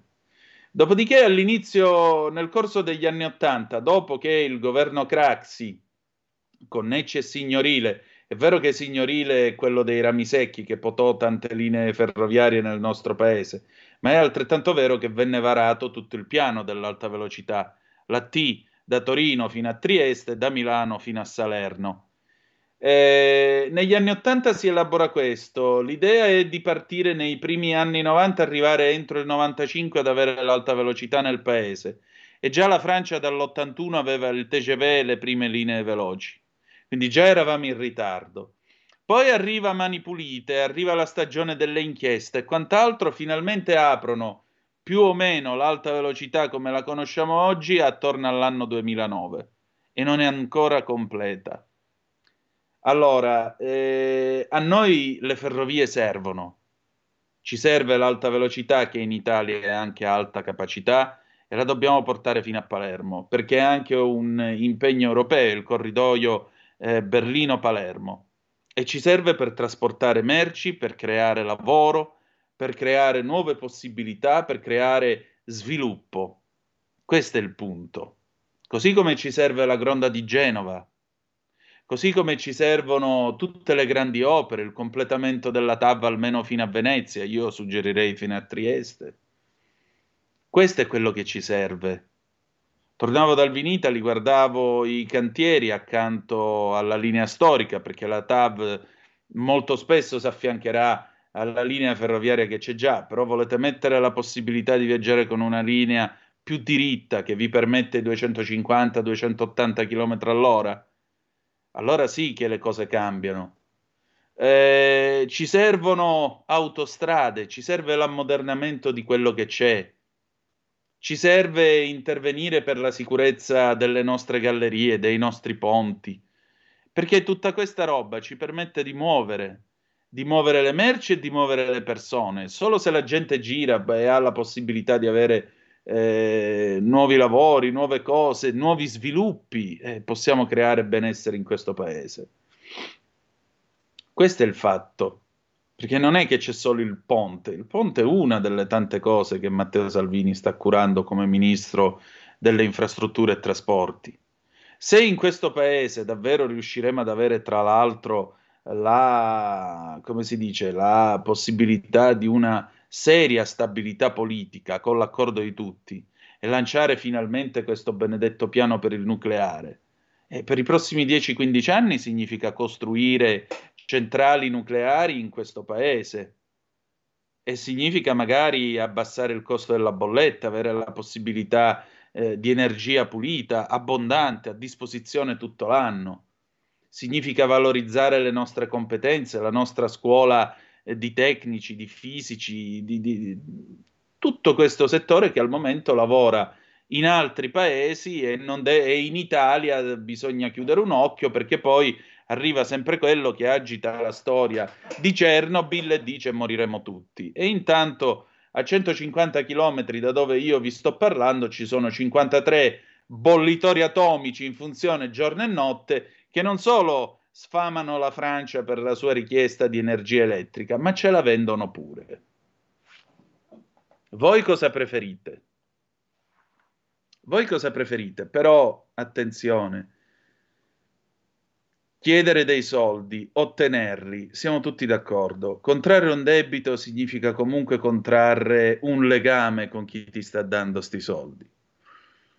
Allora, o ci accordiamo e diciamo facciamo queste 10 grandi opere, anziché spenderne 122 ne spendiamo di meno di soldi, e significa un impegno minore, e significa richieste minori da parte di chi ti dà i soldi, oppure cominciamo a buttare soldi in qualsiasi cosa e poi dopo arriva la troika. Allora io trovo che quello che dice Salvini è quello che direbbe qualunque padre di famiglia, voglio dire. Non è che siccome i soldi ce li dà l'Europa allora ci deve venire la fregola di inventare qualsiasi puttanata pur di spenderli. Bene, i soldi arrivano, perfetto, non c'è problema, io mi faccio un piano serio e dico per quale motivo 122? Io posso arrivare a spenderne per quello che mi serve 65, 70, e quelli ti chiedo, e per quelli mi espongo se è proprio necessario. E visto che purtroppo ormai la frittata è fatta, l'hanno fatta gli altri, quelli che poi vengono e ti dicono ma ce lo chiede l'Europa. Quindi è giusto ripensare l'elenco delle grandi opere, è giusto ripensare l'elenco degli interventi, è giusto ripensare tutto quello che serve, perché francamente che l'Europa debba dare 122 miliardi e parte di questi soldi debbano servire a questo o quel paesello per rifarsi la piazza, no. Anche no, grazie. La piazza ve la potete rifare in tutt'altro modo. Ma se questi soldi arrivano e sono soldi per costruire strade, autostrade, ferrovie, ponti, aeroporti, quello che volete voi. Per esempio, non c'è soltanto l'alta velocità. Questo paese ha bisogno di cambiare volto anche attraverso le autostrade dell'informatica, che significa avere una connessione con la fibra ottica dignitosa, che significa cablare anche i paesi e paesuzzi. Questo è il fatto, perché tu dovunque vai devi avere la possibilità di lavorare con la velocità della fibra ottica. Ma voi vi rendete conto che io qua, solo per il fatto di stare a 294 metri dalla torretta della Telecom, pago ogni mese una bolletta per avere una linea a 100 mega, che però a malapena arriva a 50-52. Cioè, se voi andate alla Ferrari e comprate una Ferrari che sulla carta è garantita per i 300 all'ora, e poi la spremete in autostrada e arrivate a 150 col vento a favore, ma voi non tornate a Maranello e date fuoco direttamente all'impianto? Ora, ci mancherebbe. Per fortuna le Ferrari funzionano e fanno i 300 all'ora promessi, anzi bisogna voler bene alla Ferrari, che tra l'altro è l'azienda italiana più conosciuta e rispettata nel mondo, e bisogna essere orgogliosi del cavallino rampante.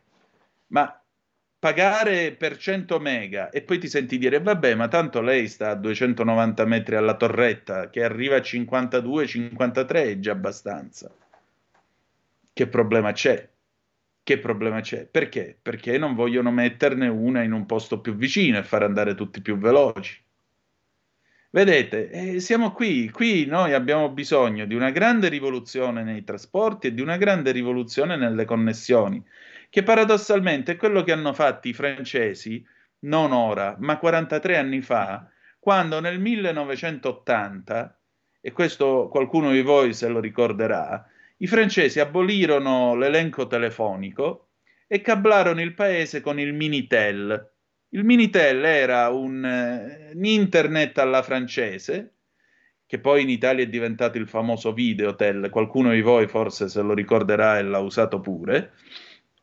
In Francia divenne un vero e proprio boom, tant'è vero che alla metà degli anni '80 in Francia tu potevi consultare il tuo conto corrente in banca, prenotare il biglietto del treno, cioè fare tutte quelle cose che noi oggi facciamo con l'home banking, quando ci compriamo i biglietti dell'aereo e così via.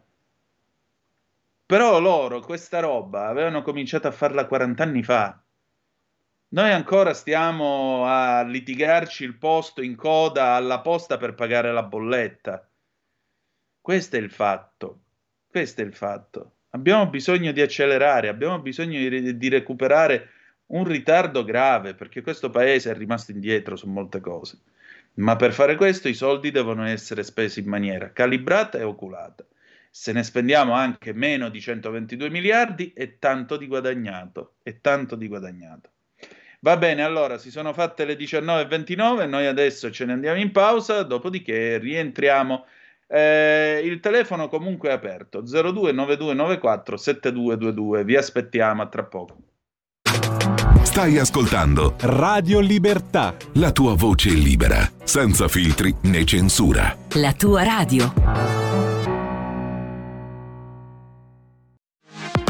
La tua radio è ascoltabile anche con la televisione in digitale. Sul telecomando della televisione digitale o del tuo ricevitore digitale puoi scegliere se vedere la TV o ascoltare la radio. Risintonizza i canali radio e troverai anche Radio Libertà, canale 252. La linea torna subito da Antonino D'Anna. Antonino, c'è già una chiamata.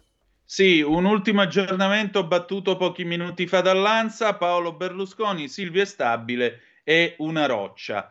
Pronto, chi è là? Sì, ciao, sono Fabio da Monza. Ciao Fabio. Ciao, senti, chiamo perché vabbè, ti sentivo commentare sul discorso delle spese del PNRR. Sì.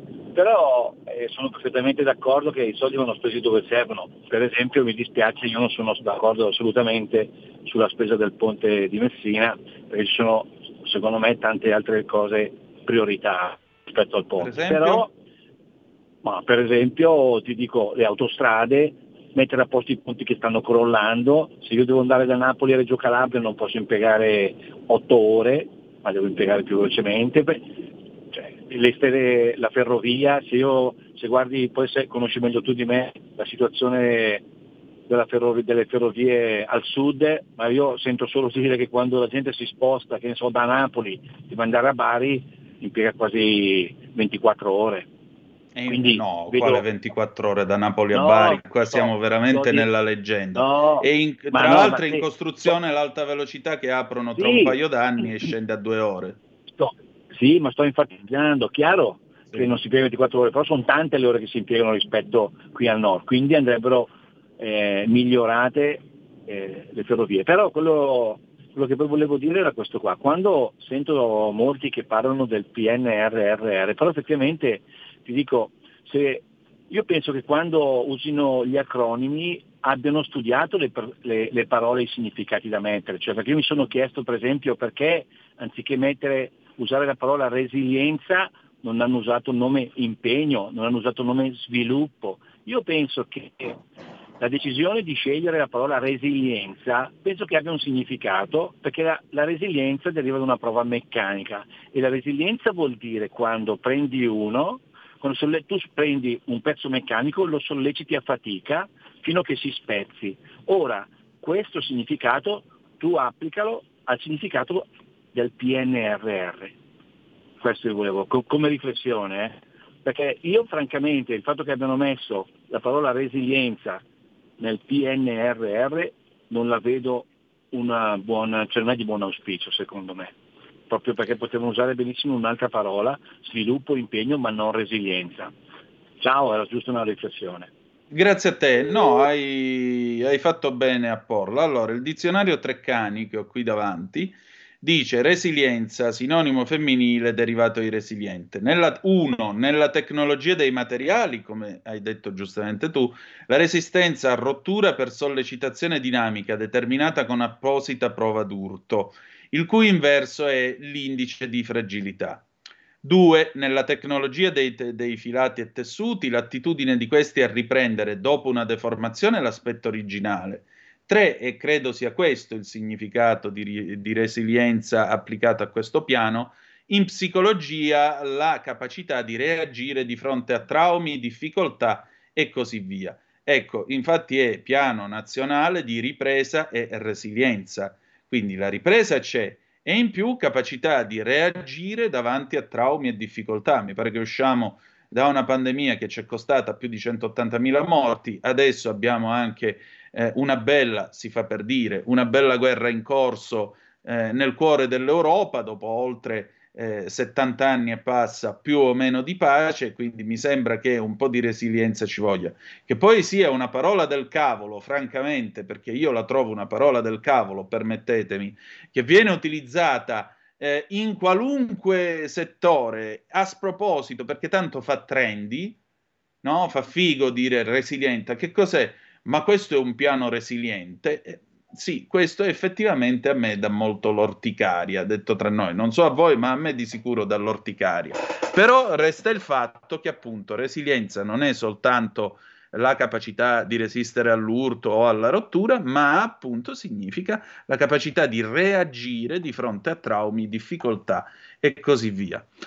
Bene, allora adesso a questo punto, visto che si sono fatte le 19.35, se non avete voglia di telefonare ulteriormente allo 0292947222, io andrei con le rubriche internazionali. Però detto tra noi, francamente stasera qualche altra telefonata ce la meriteremmo, anche per ascoltare un po' che cosa avete da dire voi in questo mercoledì santo, insomma, perché il piano è un piano che deve essere ambizioso e oculato nell'uso delle risorse che vengono assegnate, per cui se a maggior ragione possiamo spendere di meno, tanto meglio, e questo permetterebbe naturalmente di avere meno esposizione, meno debiti e meno richieste da parte di Bruxelles. Resta il fatto però che, come diceva Antonio Zennaro, chi deve avere l'ultima parola su dove mandare i soldi e come attribuirli deve essere lo Stato italiano nella figura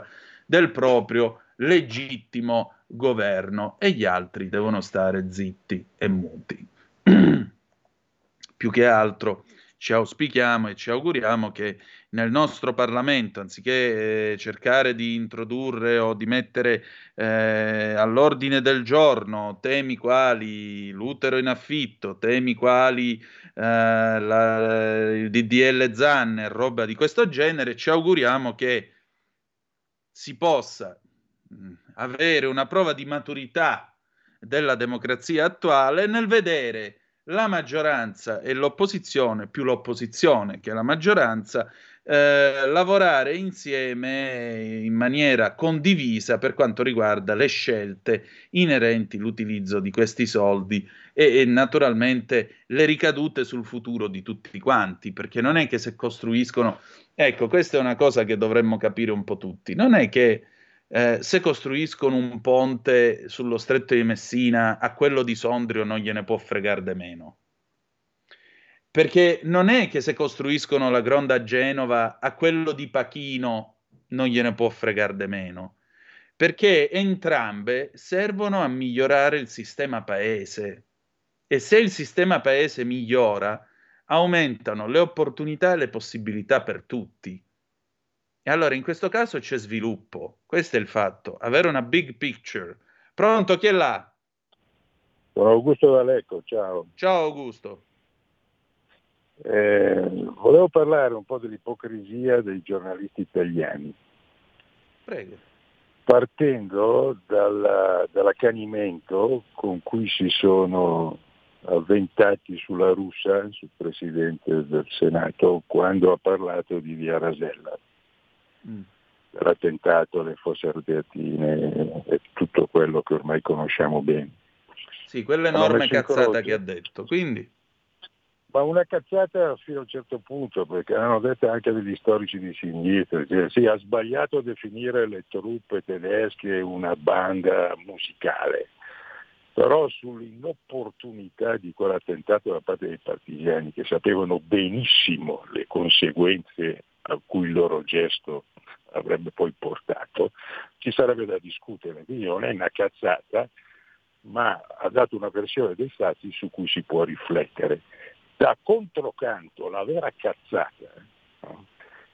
Sono tutti quegli stronzi di sinistronzi, doppio stronzo, che chiamano i neonazisti che stanno facendo carne di porco dei cittadini ucraini, appunto nel Donbass, eccetera, li chiamano eroi, li chiamano ragazzi legati al folklore, li chiamano intellettuali che leggono Kant e che combattono per la libertà e per il loro paese, quando hanno davanti dei tagliagole neonazisti con dei tatuaggi con le svastiche, con le bandiere, che si rifanno ai corpi delle SS ucraine.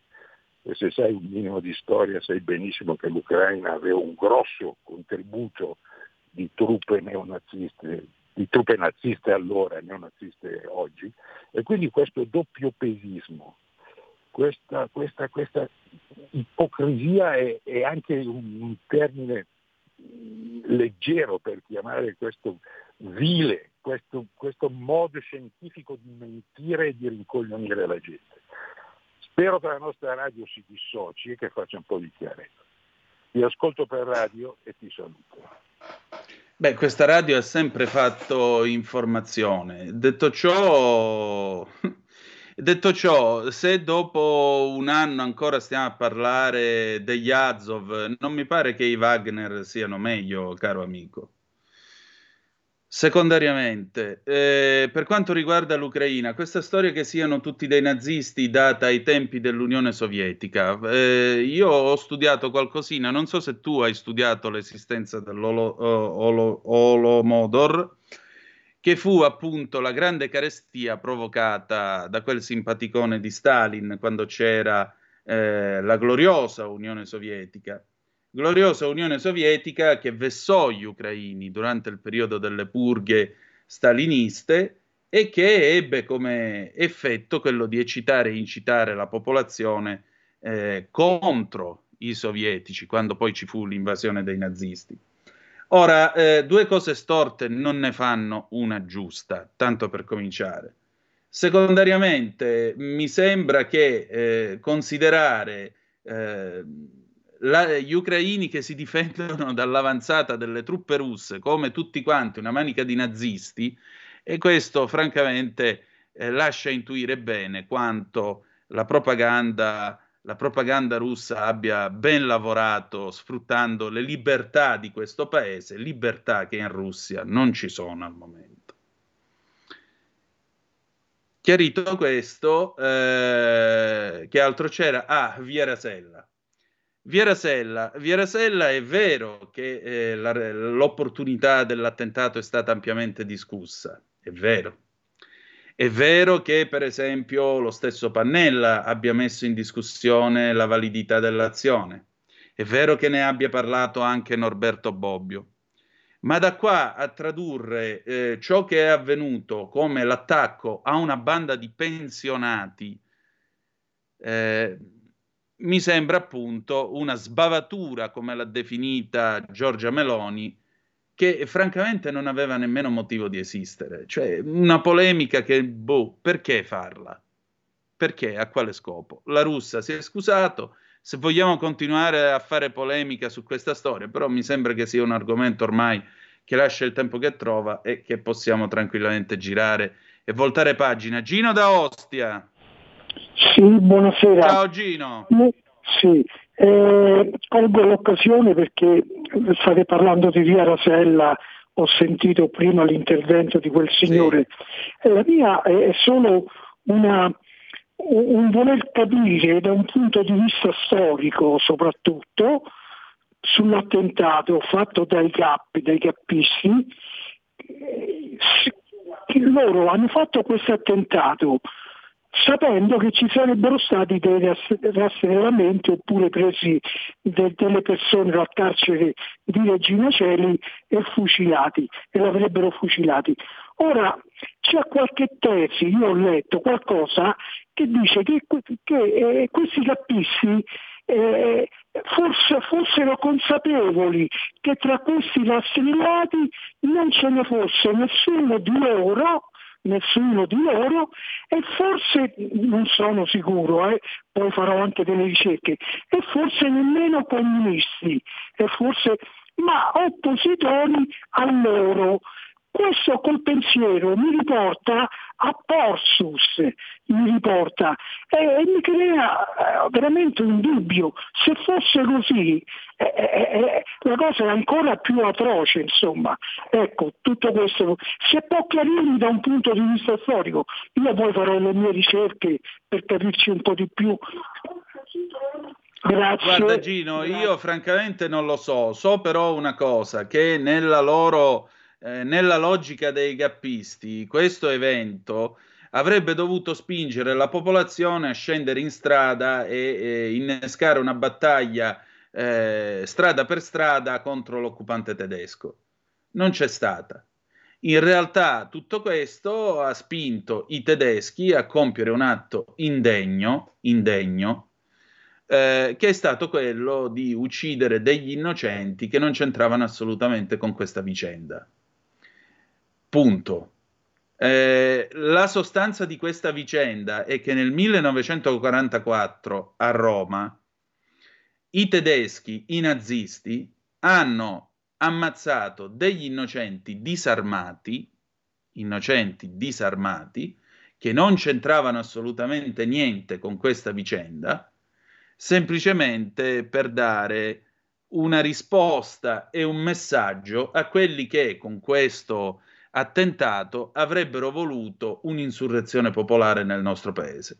Decisione che, ripeto, fu contestata, fu discussa, ma che venne in ogni caso messa in atto ed eseguita. Resta il fatto che un militare, se è un militare, non è un assassino e quindi non se la va a pigliare con dei carcerati che non c'entrano assolutamente niente. Questo è il fatto, questo è il punto. La barbarie delle fosse ardeatine è prima di tutto qui,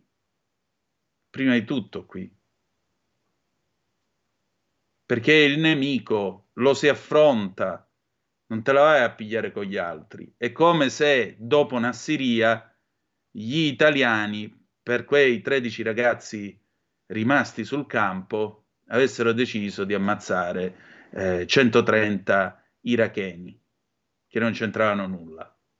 La differenza tra essere dei militari ed essere degli assassini è tutta qui. Un militare combatte, ma combatte contro un suo pari, che è altrettanto armato, ha il suo addestramento, ha determinate regole, eccetera, eccetera, eccetera. Un assassino è uno che ammazza un innocente. E questo è quello che loro hanno fatto.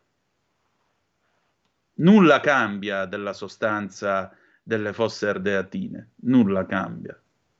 Perché la barbarie tedesca non è giustificabile in ogni caso. Va bene, allora, noi siamo arrivati alla fine di questa puntata, vi do semplicemente qualche aggiornamento da parte dell'ANSA. Silvio Berlusconi ricoverato, il fratello Paolo una roccia, l'ex premier era stato dimesso dall'ospedale lo scorso 30 marzo, nuovo ricovero per problemi cardiovascolari, è stazionario ma vigile, Paolo Berlusconi, Silvio è stabile una roccia, Meloni, forza Silvio, auguri di pronta guarigione, Salvini, l'Italia t'aspetta, Trump contrattacca, il mio crimine, difendere l'America, su di lui 34 capi d'accusa ma un solo fine, la cospirazione, va all'attacco di Biden, vuole la terza guerra mondiale, accusa i democratici di uso politico della giustizia, Melania, la grande assente dal comizio di Mar-a-Lago, le t-shirt con la falsa foto segnaletica del Taoyikun sotto accusa. La presidente di Taiwan a Los Angeles vede McCarthy, la presidente di Taiwan Tsai Ing-wen, arrivata a Los Angeles dove è stata ricevuta dallo speaker della Camera americana. Blinken, Pechino, non usi la visita di Tsai per creare tensioni. Il Papa, il sesso è una delle cose belle donate da Dio, dialogo con dei giovani anche su pornografia e masturbazione. Il pontefice parla anche del rapporto tra Chiesa e mondo LGBT, il mio dovere è cogliere sempre, la Chiesa non può chiudere la porta a nessuno, a nessuno. Ormai sta diventando monotematico, o parla di queste cose o parla di immigrazione, santità, insomma un po' di varietà, dai.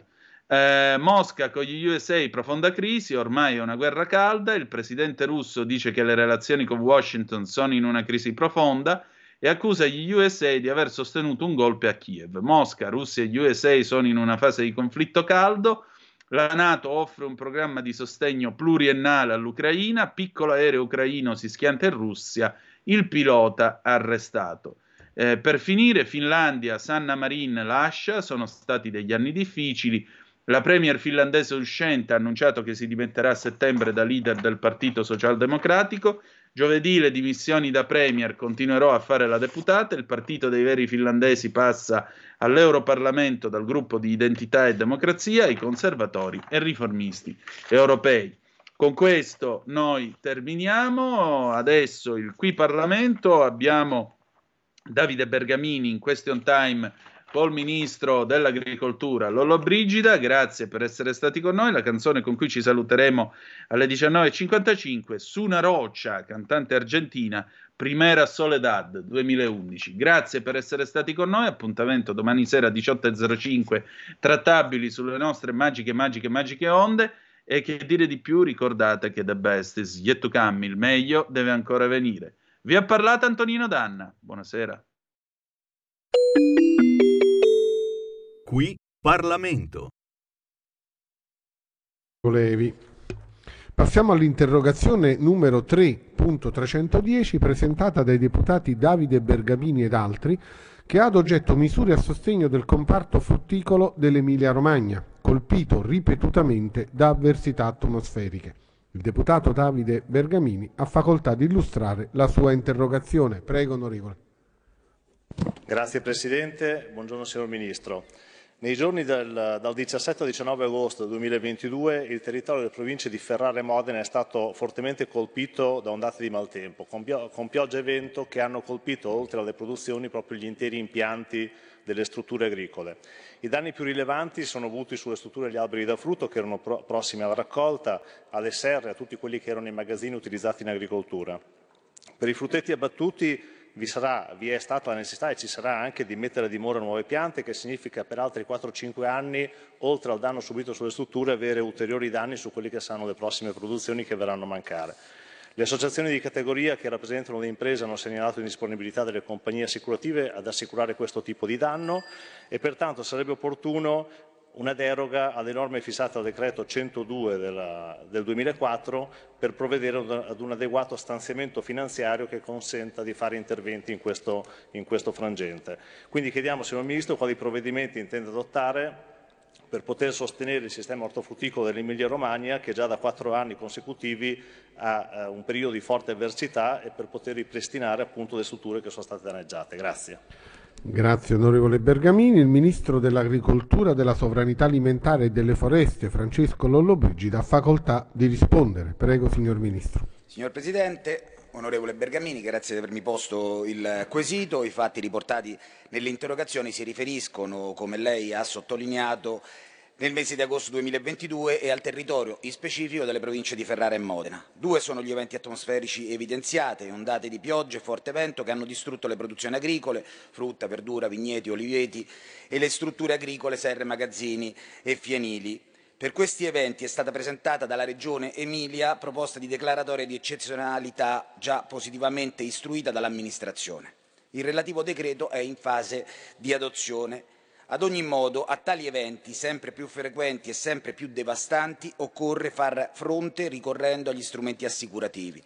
Sappiamo però che le compagnie assicurative sono restie ad assicurare i danni agli impianti frutticoli. In particolare, quanto all'Emilia-Romagna, problemi sono insorti per il rischio di gelo, non invece per le altre avversità, grandine, eccesso di pioggia, vento molto forte. Per questa ragione specifiche misure gestite da soggetti pubblici sono state previste nell'ambito della PAC 2023-2027. In particolare, con il piano strategico della PAC è stata elaborata una nuova architettura nella gestione del rischio in agricoltura, con la conferma dei precedenti strumenti, assicurazioni agevolate, fondi di mutualità danni, fondi di mutualità reddito, e con l'introduzione di uno strumento totalmente nuovo, il Fondo di Mutualizzazione Nazionale degli Eventi Catastrofali, gelo, siccità e alluvione. Il nuovo sistema di gestione del rischio prevede un primo livello di base, Fondo Agricat, che tutela oltre 700.000 aziende agricole su tutto il territorio nazionale, a cui si aggiunge il secondo livello di copertura assicurativa e mutualistica facoltativa, entrambi finanziati con risorse dello sviluppo rurale gestite a livello nazionale. Completa il tutto un terzo livello, gestito principalmente a livello regionale, che include azioni di sistema con interventi di prevenzione e di difesa attiva, consulenza aziendale e innovazione sulla gestione del rischio e degli interventi ex post. Il Fondo di Mutualizzazione Nazionale rappresenterà una copertura obbligatoria di primo livello, con l'obiettivo di coprire una parte dei danni catastrofali medi nazionali, fungendo da strumento per la resilienza delle aziende agricole e migliorando la sostenibilità e l'offerta del mercato assicurativo. Sappiamo peraltro che non tutti gli agricoltori hanno la propensione ad accedere agli strumenti di gestione del rischio in agricoltura. Al fine di migliorarne la diffusione, il Ministero sta attivando una forte azione di sensibilizzazione e di informazione sui vantaggi derivanti da questo. Lavoreremo, e ringrazio il proponente, per riuscire a prevedere una deroga alle disposizioni del decreto 102-2004, con particolare riferimento alle strutture assicurabili, ai danni segnalati nei territori della provincia di Modena per le produzioni agricole, ed assicuro che sosterremo tutte le azioni in Parlamento finalizzate a reperire risorse adeguate che permettano di dare riscontro alle esigenze produttive. Grazie signor Ministro. Ha facoltà di replicare il deputato Davide Bergamini. Prego onorevole. Grazie signor Ministro per la risposta esaudiente che ha dato alla nostra interrogazione. Credo che anche tutte le nostre imprese agricole accoglieranno con positività la notizia di questo decreto in fase di adozione, che prevede appunto di far fronte alle richieste che hanno fino ad oggi portato le nostre imprese agricole. Anche il piano di PAC 2023-2027, che prevede nuove misure con questo nuovo fondo appunto per gli eventi catastrofici, credo che venga accolto con positività, anche perché stiamo parlando di aziende che rappresentano, oltre che ad un'importante risorsa economica per i nostri territori, perché danno ovviamente da lavorare a centinaia di persone, rappresentano anche una storicità, una tradizione del territorio, e contribuiscono con i loro prodotti e le loro eccellenze a mantenere anche quella filiera di qualità del nostro Made in Italy, con un utile contributo a tutto quello che è anche il benessere alimentare che arriva e la qualità alimentare che arriva sulle nostre tavole. Quindi io la ringrazio ancora per il lavoro che è iniziato in questa direzione, speriamo che sia un lavoro che possa procedere anche in tempi rapidi, anche perché le nostre aziende purtroppo hanno la necessità di interventi che siano finalizzati con una certa rapidità proprio per far fronte alla crisi economica in cui si trovano già da diversi anni. Grazie ancora, buon lavoro e buona Pasqua. Grazie onorevole Bergamini. Qui Parlamento. Avete ascoltato Zoom, il drive time in mezzo ai fatti.